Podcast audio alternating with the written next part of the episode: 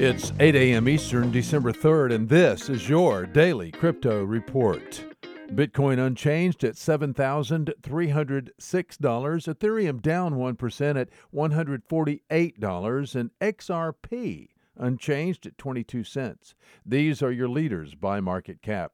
Top gainers in the last 24 hours Ravencoin up 20%, Dentacoin up 15%, and DMarket up 15%. Today's news. Binance CEO CZ was in Turkey recently at the Turkish Capital Market Summit in Istanbul. He said the people of Turkey showed a high degree of understanding of cryptocurrency and are enthusiastic about cryptocurrency. He announced that Turkey is one of the fastest growing countries for crypto and that Binance is now supporting the Turkish lira. Binance is partnering with local digital wallet provider Papara.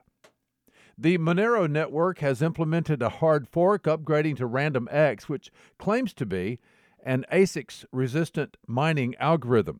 The upgrade happened November 30th during a live stream. RandomX is a proof of work algorithm. Monero is a privacy focused cryptocurrency and is facing delisting pressure from some exchanges. Poland based cryptocurrency exchange BitBay recently announced it will delist Monero February 19, 2020, over money laundering concerns. And finally, NASDAQ listed Wisdom Tree thinks professional and institutional investors would like exposure to the Bitcoin market without the need to store private keys or really even understand lots about crypto. They've developed an exchange traded product that will trade on the Swiss exchange SIX.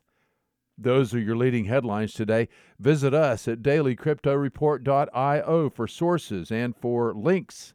Find us on social media. Add us to your Alexa flash briefing, please, and listen to us everywhere you podcast under Daily Crypto Report.